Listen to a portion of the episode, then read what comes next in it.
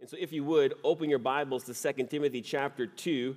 We're going to be looking at verses 1 to 13. 1 to 13. Let's go ahead and read it. 2 Timothy chapter 1, or rather chapter 2, beginning in verse 1. You therefore, my son, be strong in the grace that is in Christ Jesus. The things which you have heard from me in the presence of many witnesses, entrust these to faithful men who will be able to teach others also. Suffer hardship with me as a good soldier of Christ Jesus. No soldier in active service entangles himself in the affairs of everyday life, so that he may please the one who enlisted him as a soldier. Also, if anyone competes as an athlete, he does not win the prize unless he competes according to the rules. The hardworking farmer ought to be the first to receive his share of the crops. Consider what I say, for the Lord will give you understanding in everything.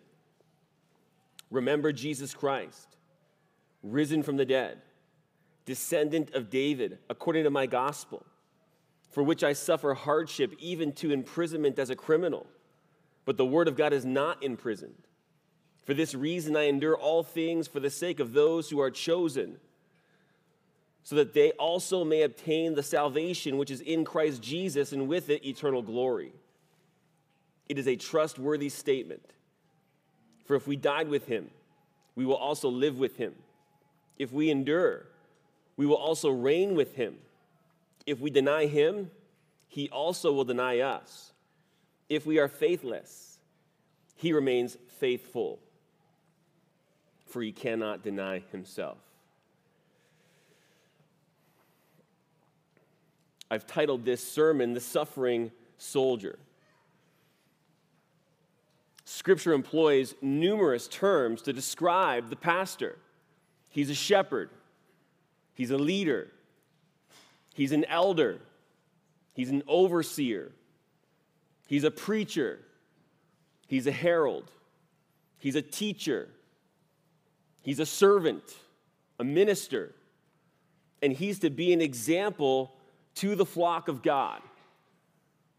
But one term often overlooked is that of a soldier. And it's the pastor as soldier that so desperately needs to be recovered in our day. You see, it's that imagery that puts a pastor in the position that when he is met with resistance and opposition, he must fulfill the orders of his commanding officer. He can't adapt his ministry. He can't accommodate his message. He can't even modify his approach. The pastor, as soldier, rules all of that out. A soldier doesn't have that prerogative. He's been divinely commissioned, he's been given a divinely directed duty, and he must discharge his duty with faithfulness, knowing full well that doing so will inevitably result in suffering hardship. The soldier is not trying to figure out which hill to die on. He doesn't have that prerogative. Obedience to the commanding officer isn't optional, nor is he seeking a, a clever and creative way to fulfill his duty. That's insubordination. He must fulfill his duty and he must fulfill it in accord with the orders of the commanding officer. He must have resolve and conviction. He must execute the orders with accuracy and precision. And he must do so knowing the commanding officer is none other than the Lord Jesus Christ. And Timothy needed to hear this. He had been overcome by a spirit of timidity, a timidity rooted in the fear of man. There was opposition from within the church itself. He had opposition from false teachers.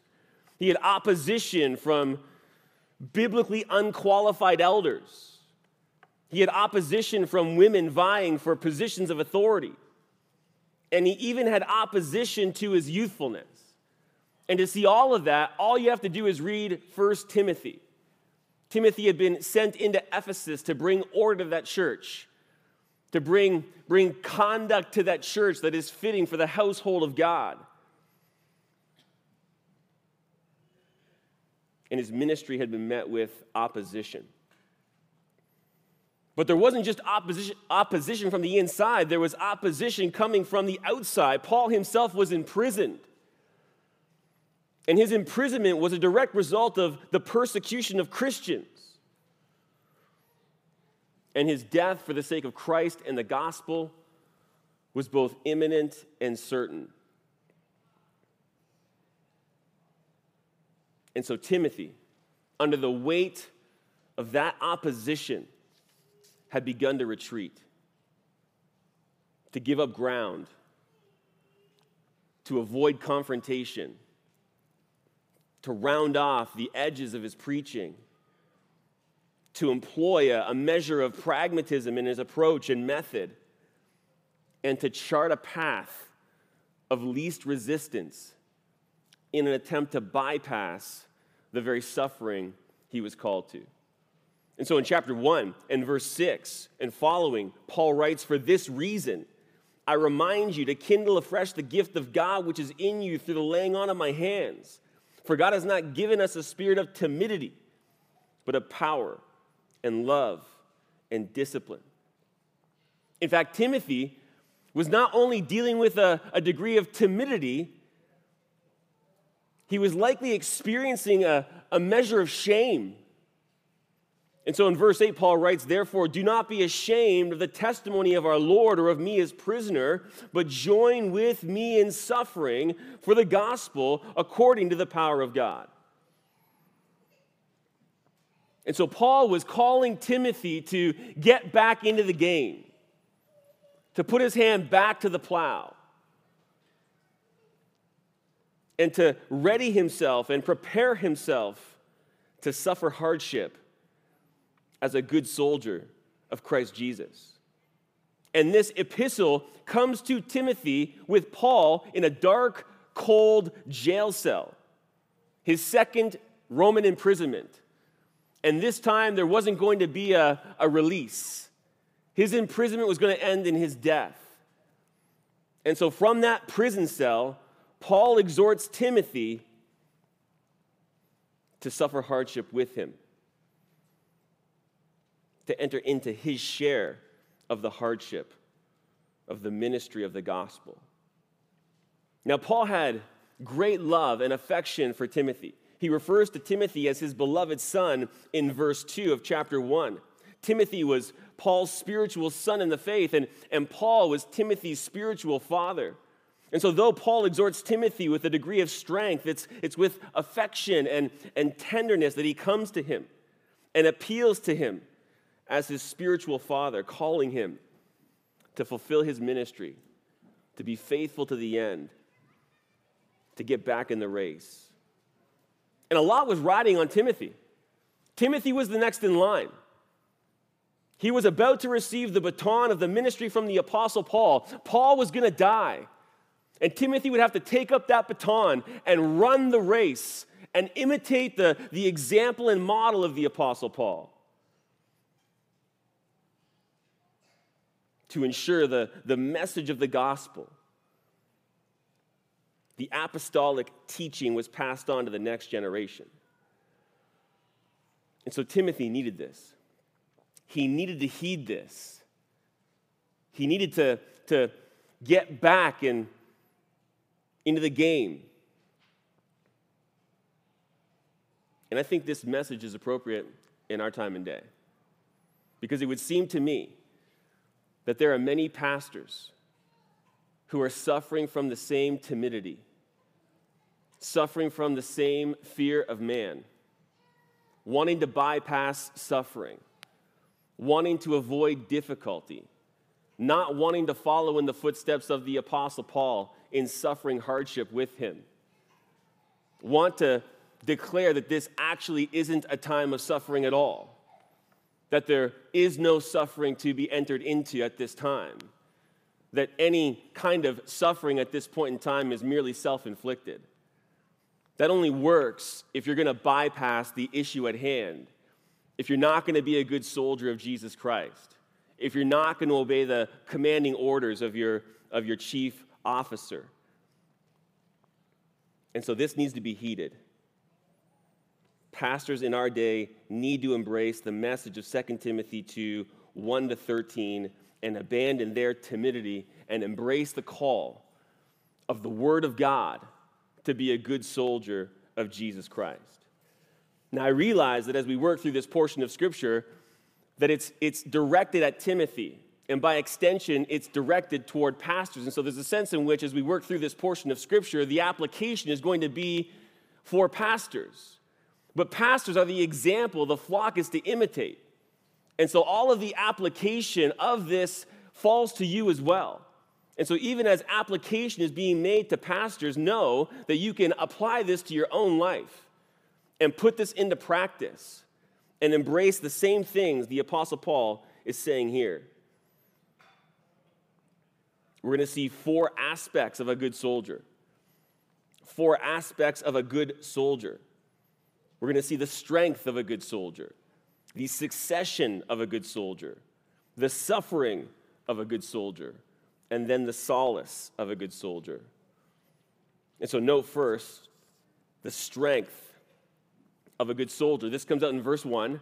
You, therefore, my son, be strong in the grace that is in Christ Jesus. Timothy needed to be strong. A good soldier must be strong and yet the strength that he needs doesn't come from within himself. This is a strength that comes to him from outside of himself. This is a strength that comes to him as he is acted upon by another. Timothy is to be strong by a gracious, enabling power that would come to him, and the source of that power, that grace, is in the Lord Jesus Christ. Christ is the source of this enabling grace. This enabling grace that, that, that Timothy needs is exclusively and solely found in him. And so Timothy had the responsibility of being a, a a, a vessel that would receive this grace. He was called on to press himself into Christ, that the grace of Christ would pump through his spiritual veins. And Paul references this strength elsewhere. He does so in Ephesians 6:10, where he writes, "Be strong in the Lord and in the strength of his might." It's the strength of the might of Christ that we are to be strong in. He also does in Philippians 4:13 where he writes, "I can do all things through him who strengthens me." And there Paul was talking about being content in whatever circumstances he was in, including a, a cold, dark jail cell. He could find contentment in that place because he can do all things through Christ who strengthens him. And by extension, that applies to all obedience. That whatever the Lord has called us to, his grace is sufficient to carry that out. And he does so in 1 Timothy 1:12 where he writes, "I thank Christ Jesus our Lord who has strengthened me because he considered me worthy, putting me into service." Where Christ is the one who supplies Paul with everything necessary for him to be faithful in fulfilling his ministry. And so Paul comes to Timothy and commands him to always be being strong by the grace which is found in the Lord Jesus Christ. This was critical if Timothy was going to fulfill his ministry. What he was being called to do was well beyond him. In himself, he had no capacity to fulfill his ministry. He would need the grace of Christ to carry this out.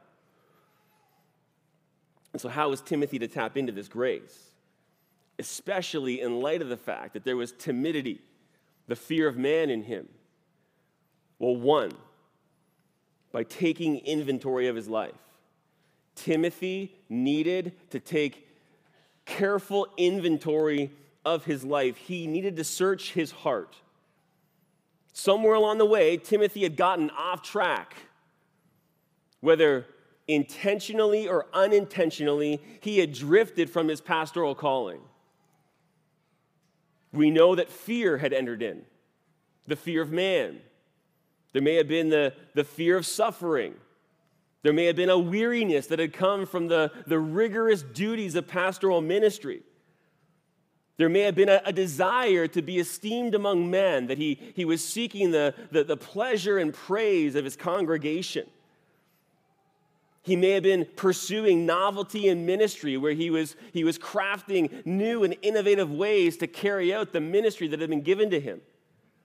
Or there may have been other earthly distractions, more temporal things that were, were pulling his attention away from the, the, the ministry at hand. Whatever it was, Timothy had to identify it. And having identified it, he, need to, he needed to repent of it, to confess it as sin and to turn from it. And so, taking a, a spiritual inventory of his life was critical to tapping into the, the strengthening grace of Christ. Second, Timothy would have to humble himself he would have to humble himself. Why is, why is humbling himself so critical? Because God is opposed to the proud. God opposes the proud, but he gives grace to the humble. 1 Peter 5 5.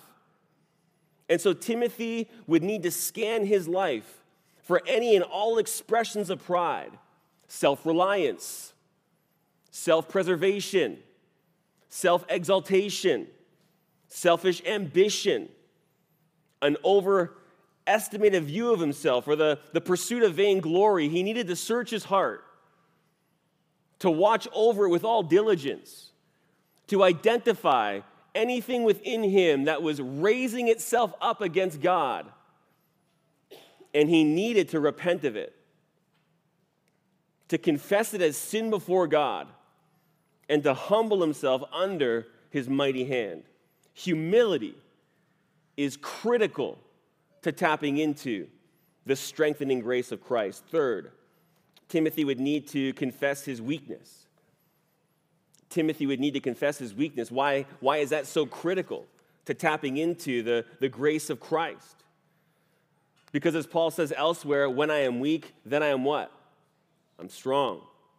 Weakness is an asset in serving Christ. More than that, it's absolutely essential Jesus declares, My grace is sufficient for you, for power is perfected in weakness.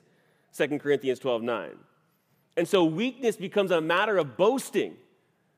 Weakness is a matter to celebrate, which is why in the same verse, Paul goes on to say, Most gladly, therefore, I will rather boast about my weaknesses so that the power of Christ may dwell in me. Weakness is critical absolutely necessary to receive the, the grace of Christ and to be strengthened in that grace. You see, if you look at any man's ministry, and if you see strength in that ministry, you need to understand the strength belongs to the Lord Jesus Christ. All the pastor brings to the table is weakness. Weakness is what we bring weakness, fear, and trembling. That's, that's our, our resume. But Christ brings strength through grace. And if it were not so, it would be a horrifying reality. If you could see strength in a man's ministry, and it was, it was not the grace of Christ working in him, then that would be a reason to step down from ministry. That would be a, a horrifying reality to be in the ministry and, and be doing it in your strength where people are going, wow, look at that strength. That is a work of the flesh and a horrifying thought to even consider.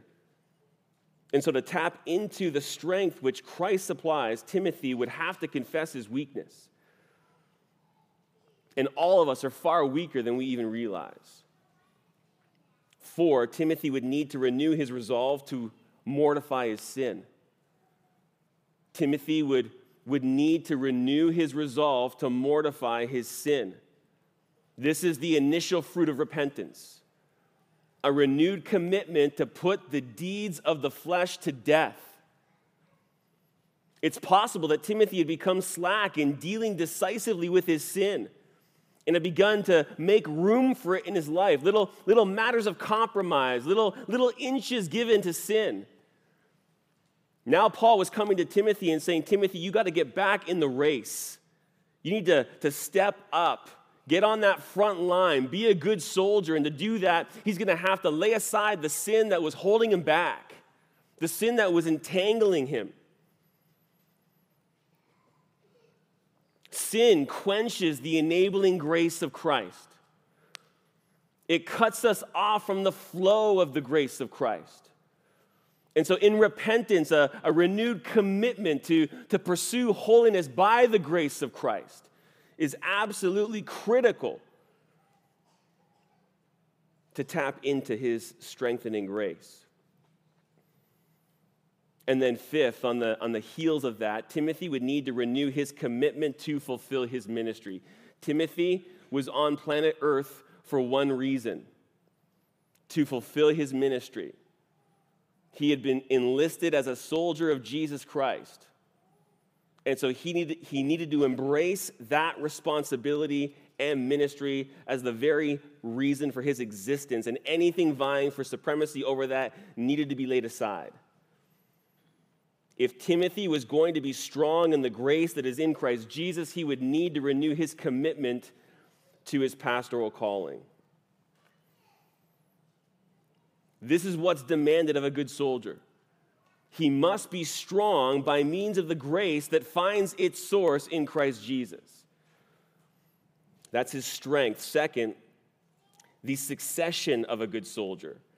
The succession of a good soldier. This comes out in verse 2. The things which you have heard from me in the presence of many witnesses, entrust these to faithful men who will be able to teach others also. Timothy had been entrusted with a, a, deposit of truth. In fact, Paul exhorts Timothy to guard that deposit a few verses earlier, chapter 1, verse 14. Guard through the Holy Spirit who dwells in you the treasure which has been entrusted to you. It consisted of the, the gospel and really just the truth of the Word of God. It was the Word of truth that had been entrusted to him as a deposit, and he was to guard that. He was to keep it. He was to protect it and proclaim it. And it was a, a deposit that he had heard the Apostle Paul preach and teach in the presence of many witnesses. And so this was teaching that Timothy had heard Paul publicly proclaim to many witnesses in the presence of many witnesses that Timothy had heard. It was well testified that this was, in fact, the apostolic teaching and doctrine. And having received that deposit, Timothy was now to entrust it to other faithful men, men of excellent character, who had shown themselves to be both able and faithful in handling God's word. They were to be 2 Timothy 2:15 men, which just a few verses later says, "Be diligent to present yourself approved to God as a workman who does not need to be ashamed, accurately handling the word of truth." And so men of character and men able and equipped to handle the word of God, to, to represent God as he has represented himself in his word. And they, in turn, these faithful men, were to teach others also. They, they would be entrusted in the teaching ministry of the apostolic doctrine and to pass that on to others also. Such that you have four levels of succession from Paul to Timothy to faithful men and to others. And when you sum that up, Timothy was to train up other biblically qualified elders.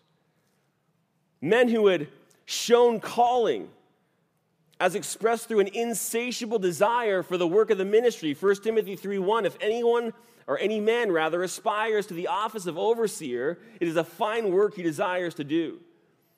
Men who are above reproach, being of excellent character, 1 Timothy 3:2, an overseer then must be above reproach and men who are apt to teach, being able to both teach sound doctrine and refute those who contradict. 1 Timothy 3 2 and Titus 1 9. If Timothy was going to be a good soldier, he would have to entrust the teaching he had received from the Apostle Paul to other faithful men. Now, much can be said about this, but the most critical ingredient in training up men is a strong pulpit ministry. The preaching of the Word of God is the primary means by which God builds up His church. And it's the pulpit ministry that is the ministry of the Word of God in the local church that fuels and feeds every other ministry of the Word. And so, for Timothy to fulfill his responsibility to raise up other biblically qualified elders, Timothy would need to have a strong pulpit ministry. Now, it's not hard to illustrate this. Why is the church so weak today? Because the pulpits are weak. Weak pulpit, weak church. Amen? And so, what pastors need to do is they need to open the Word of God and they need to let the lion out of the cage. They need to preach the Word in season and out of season, reprove, rebuke, exhort with great patience and instruction. If they are going to be good soldiers of Jesus Christ, then they need to preach the pure milk of the Word, handling accurately the Word of truth and representing God as He has spoken in His Word. And so, a strong pulpit ministry is absolutely critical to raising up faithful men, but it's not enough. It's not enough to merely preach the word. From there, Timothy must ensure that the word of God is applied and implemented into every aspect of the life of the church. You see, to just preach the Word of God and not ensure the Word of God shapes the whole life of the church is to undermine the pulpit ministry. It's to discredit it. You must preach the Word of God, and then you must ensure God's Word shapes everything about the life of the church its worship, its ministries, its fellowship, absolutely everything. Anything less then the Word of God shaping the life of the church undermines the strength of the pulpit. There need to be both both a strong pulpit and strong, gracious implementation of that pulpit, that word, in the life of the church. But still, not enough. Timothy must practice what he preaches. He can't simply preach the word of God and then have a life that discredits the, the very word he preaches. He needs to have a life that reflects the Word. He needs to show that his life has been shaped and molded by the Word. He needs to demonstrate that he himself is a man under authority and the authority of the Word of God. And so Timothy must practice what he preaches. He must walk in a manner worthy of the gospel. And of course, he's a fallen man. And so this is not going to be a, a, a perfect reality. Timothy is always going to be preaching a, a standard above him, a standard beyond him, one he's reaching and striving for. But nevertheless, the very direction that Timothy preaches ought to be evident in his life. Because anything less than that would undermine the ministry of the word, it would undermine the strength of the pulpit, it would discredit it. Now, again, more could be said about that, but nothing more important than that. Everything starts from a strong preaching ministry. And from there, the Lord takes the preaching of His word and He blesses that word as it's sown into the life of the church and it bears fruit, and He's glorified. And as Timothy would give himself to the preaching of God's word, the cream would rise to the top, and Timothy would have faithful men to entrust the deposit of truth to. That's the succession of a good soldier. Now, third, the suffering of a good soldier. The suffering of a good soldier. Verse 3 Suffer hardship with me as a good soldier of Christ Jesus. The call to pastoral ministry is a call to suffering and hardship. It's not a call to an easy life. The world thinks the pastor shows up on Sunday, delivers his message, and then goes home for a week. That's not the life of the pastor. Paul exhorts Timothy here to suffer hardship and to do so together with him. And keep in mind that Paul is writing to Timothy from a, a, dark prison cell with, with death looming over his head. Literally, his head would be removed. In chapter 1 and verse 8, as we read earlier, Paul says, Join with me in suffering for the gospel. And no one suffered more for the gospel than the apostle Paul. And Timothy was well aware of his sufferings. Timothy knew everything that Paul had gone through. Timothy could, could list it out just as Paul did in his letters. Timothy knew all of the difficulties, all of the persecutions, all of the sufferings. And Paul was calling on him to enter into those sufferings with him. And that's what a good soldier does. He suffers for Christ and for the sake of the gospel.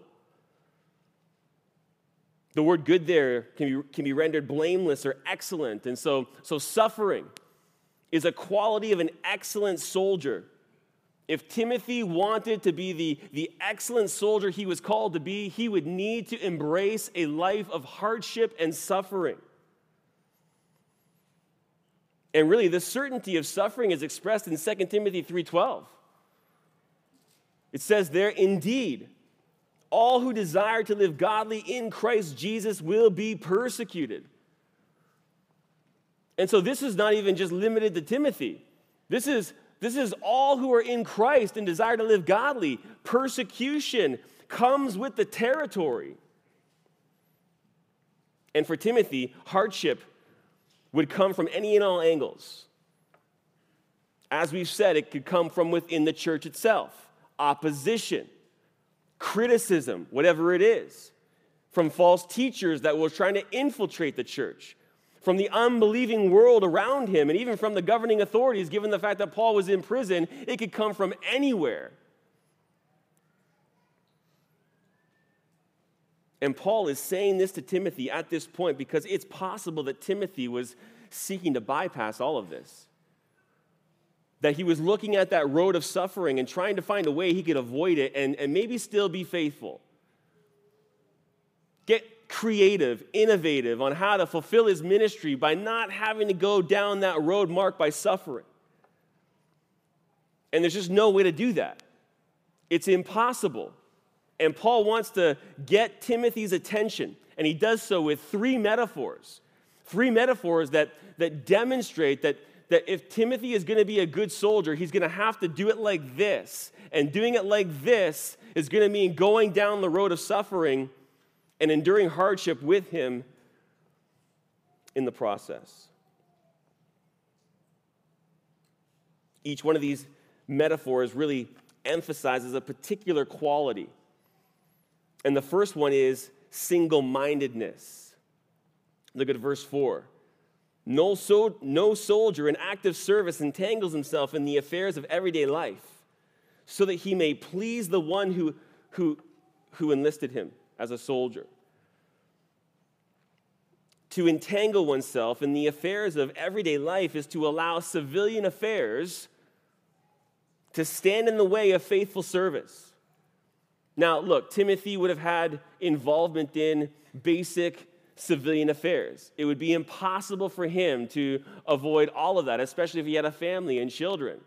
But nevertheless, his involvement in those affairs ought to never stand in the way of his faithful service. You see, the issue isn't that Timothy not, not participate on some level in any of these things, the issue is entanglement. The issue is that Timothy not be so engrossed in them that faithful service is hindered. It would be a dereliction of his duty. And he would fail to please the very one who enlisted him, the Lord Jesus Christ. No, Timothy, he had to be single minded, he had to be dedicated, he had to be wholehearted. He had to be willing to obey the orders as given by the commanding officer. And that meant having to go right down that road of suffering. There was no way to go any other way. There was no way to bypass the road that Timothy was being called to. He had to be single minded and, and, and unattached to the earthly world around him. He was to have it as his ambition to be pleasing to Christ, where the very pleasure of Christ over his life and ministry was more precious to him than anything else. And this single mindedness that Paul is calling Timothy to is going to expose certain things. It's going to expose the fear of man. Because Timothy's going to hear that, that call to single mindedness, and he's going to realize that if I embrace that call, I'm going to have to go through that road of suffering. And that road of suffering comes with suffering, no doubt, as well as the fear of man. And so, this call to single mindedness was, was going to expose where Timothy was, was out of touch with his God given duty. It would expose his commitment to his comforts, whereby maybe he wanted to avoid the, the difficulty and, and hardship of ministry because he was committed to maintaining a comfortable life. Or it may have exposed the fact that he was attached to his possessions, his home, his family. Whatever it was, Timothy wasn't to let anything stand in his way. And when suffering would inevitably come, he was not to change course. He was not to modify his message. He was not to modify his approach. He was not to modify his ministry. He was to remain single minded with a view toward pleasing the very one who had enlisted him. The second analogy emphasizes submissiveness submissiveness. Look at verse 5. Also, if anyone competes as an athlete, he does not win the prize unless he competes according to the rules. The athlete must compete according to the rules. The athlete is not in a position to rewrite the rule book.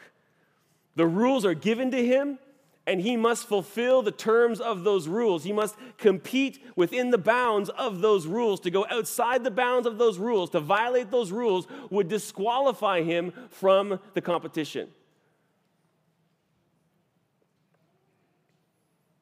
Not only did competition demand training in a certain way, whereby the, the athlete at that time would have to train according to particular parameters and then, and then give an oath that he had fulfilled those parameters to even enter into the competition. But once in the competition, the athlete must compete according to the rules.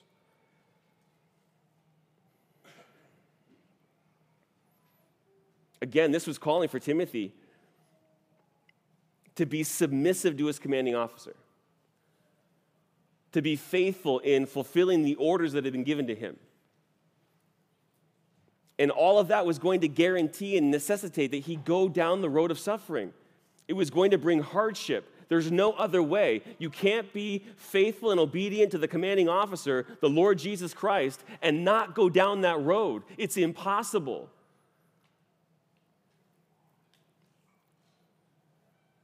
And so Timothy had to remain faithful to the rule book he was given. Couldn't accommodate the culture, couldn't accommodate the situation, couldn't modify the biblical mandate, couldn't do so in the name of wisdom, public testimony, or some other excuse disguised as virtue. Timothy had to compete according to the rules that had been given to him. The third analogy comes from agriculture and calls for sweat. Verse 6 The hardworking farmer ought to be the first to receive his share of the crops.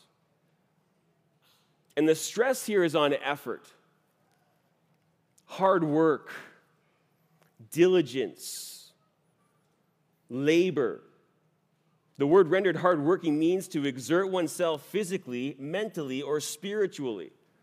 It can be rendered work hard, toil, strive, or struggle. And to labor this way is to labor to the point of exhaustion, to the point of weariness. Timothy was going to have to put his hand to the plow and spend all of it in God's field. And this is what a hardworking farmer does.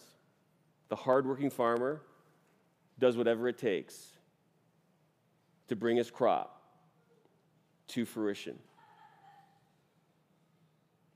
He can't make it grow, but he sows the seed diligently, even lavishly. And in some cases, he can't water it, but he prays hard for rain. And it's God that, that causes the crop to grow through blood, sweat, and tears. And so Paul was calling on Timothy to work hard, to be diligent, to exhaust himself in the task at hand, to make this his undying pursuit.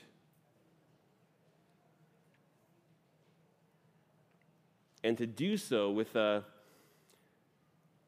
a bit of a reward in the future that's referenced here. In fact, both the, the, the athlete and the, the farmer have a, an eschatological view toward them as far as the reward that one can anticipate. For the athlete, it was the prize. And for Timothy to win that prize, he would have to get to the end, all the way to the end of the race, and be faithful. And he would hear, Well done, my good and faithful slave. And here, it's the crop. And the harvest comes in at the end of the age. And Timothy is to, to spend his life to bring forth this crop. And by the end of the age, when that time comes, he'll see the fruit of his labor and he'll be satisfied with the work that he's invested. This is what Timothy is being called to single mindedness, submissiveness to the commanding officer, sweat with respect to hard work, laboring to the point of exhaustion. And then Paul says this, verse 7 Consider what I say. He's calling on Timothy to think on this. Consider this, Timothy. Consider each of these pictures, these metaphors. They, they, they are speaking to you, Timothy. They are calling you to your, your God given duty. They're, they're showing what it means to be a good soldier of Jesus Christ. Think carefully on these things. And then Paul promises Timothy that as he does, the Lord will grant him insight. And with that insight, he'll be able to apply this to his life and have a clear picture of the mission that has been given to him.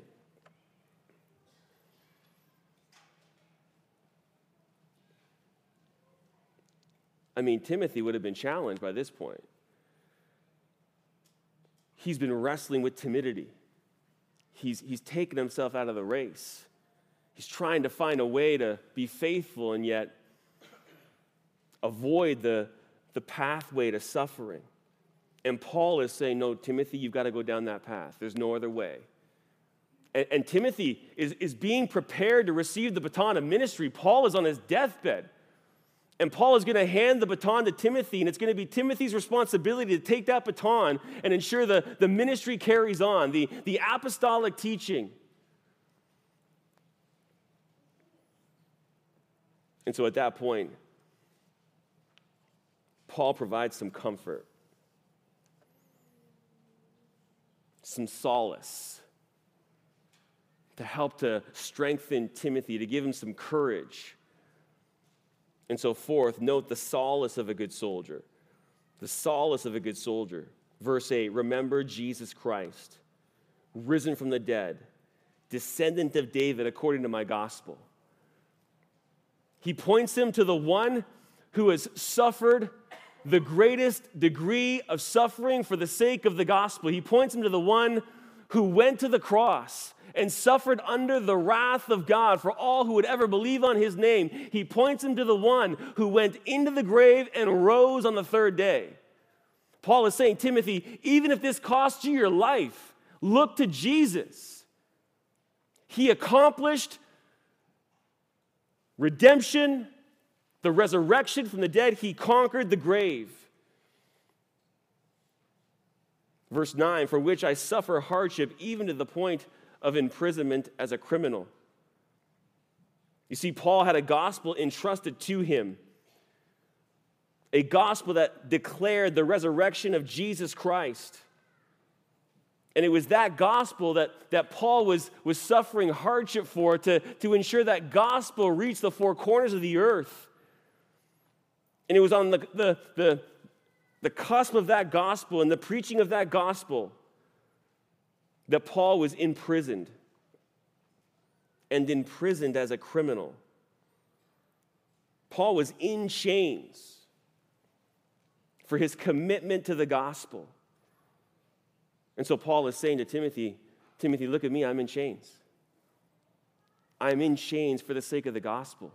And yet I'm here in this cold, dark cell, and there's joy, and I'm, I'm looking to Christ, and I, I'm entrusting everything to Him, and I know He's faithful. And he even declares to Timothy, next half of verse 9, but the word of God is not imprisoned. And so, even with Paul being imprisoned, it wasn't holding back the word of God. The word of God was just going forth even louder even more fully, with even more power. It's like Philippians 1, where it was giving courage for others to preach the gospel as well. And so, even though Paul was in prison, the word of God was not. Verse 10 For this reason I endure all things for the sake of those who are chosen. Paul was, was doing this for the sake of the elect. God had, had chosen a people before the foundation of the world, and Paul was, was spending himself to, to give all that he had to ensure that, that everyone came in. The doctrine of election didn't, didn't hold back his, his evangelistic zeal, it was the fuel for his evangelistic zeal. He was enduring everything for the sake of those who are chosen so that they also may obtain salvation that they would hear the good news of Jesus Christ and be reconciled to God through him, and with it, eternal glory. That when this life ends, those who have been reconciled to God would enter into everlasting glory. This was the very thing Paul was giving his life for. And so he says, Remember Christ, risen from the dead. Remember me in my imprisonment. I have followed in the footsteps of the Lord Jesus Christ. Look, the word of God is not in prison, Timothy. I'm enduring these things for the sake of the elect, Timothy. Enter into this hardship with me, Timothy. And then he declares in verse 11 a trustworthy statement. And there he says, For if we died with him, we will also live with him. And there, Paul is talking about our union with Christ, that we've been joined to Christ in his death and resurrection. It's talking about how in Christ we've died and yet been raised unto newness of life. And so Paul is saying if we have died with him, if we have been born from above, if we've been joined to Christ in his death and resurrection, we also will live with him which doesn't just speak to the, the newness of life we experience now, but to a certain resurrection because Jesus rose from the grave. Even if Timothy should give up his life, he will, he will live again, he will rise. Verse 12 if we endure, we will also reign with him. And so Paul says to Timothy, if we endure, if we overcome, if we persevere all the way to the end, we will reign with Christ when Christ comes and establishes his earthly kingdom. We will reign with him. And then he warns him and says, if we deny him, he will deny us. And that denial there is not, not the denial of Peter in a moment of weakness this is a, settled denial. This is a, a, a settled, purposeful denial of Christ. And Paul warns Timothy that, that if we deny Christ, if we walk away from Christ, if we reject Christ, he will deny us. And he will do so when he comes in blazing glory. And yet, knowing that Timothy was weak, he then gives this word of comfort. If we are faithless, he remains faithful. Had Timothy had some faithless moments? Yes. Was Timothy in a, a bit of a season of faithlessness? Yes. But the Lord is faithful. And the ground of that faithfulness is expressed in the second half of verse 13 for he cannot deny himself. For the Lord to deny Timothy, and Paul was certain, chapter 1, that Timothy's faith was sincere, the Lord would deny himself because Timothy had been joined to Christ and was a member of his body. And so Paul provides this word of comfort and solace to, to Timothy. Yes, Timothy, you're going to have to suffer. Yes, Timothy, it's going to be difficult. Yes, Timothy, there's a cost. Yes, Timothy, you've got to be single minded. Yes, Timothy, you've got to be submissive. Yes, Timothy, you need to sweat. But the Lord is faithful. And even if it should cost you your life, He will rise you from the grave. You will live again you will enter into eternal glory. And when it's all said and done and the harvest comes in, you will look with satisfaction on your labor and you will give honor and glory to Christ that He had counted you trustworthy to be engaged in that task and to have the privilege of serving the King of Kings and Lord of Lords. You know, I think this is what we need today. I think this is what's missing today. Men in ministry who are committed to the truth, who are committed to Christ, who are willing to, to walk the road of suffering, to follow in the footsteps of Jesus, to follow in the footsteps of Paul, of the rest of the apostles, of, of men throughout history who have suffered for the sake of the gospel. Men who are immovable, men who are steadfast, men who are always abounding in the work of the Lord. This is what the church of Jesus Christ needs today. Men who are going to stand up and proclaim the word of God with boldness, conviction, and passion.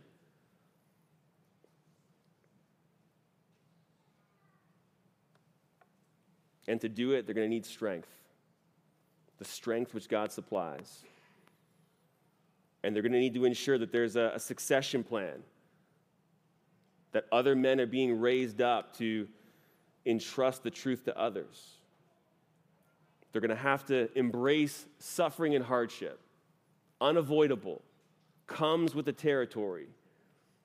And they're going to have to find solace in the resurrection of Jesus Christ and the reality that God uses suffering to further his kingdom, for his glory, and for his honor.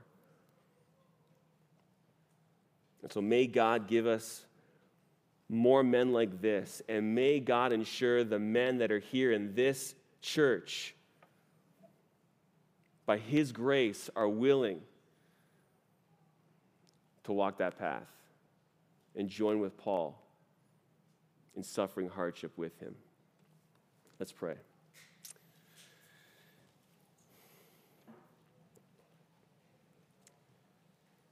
Well, Father, we're grateful for this time in your word to be challenged in this way.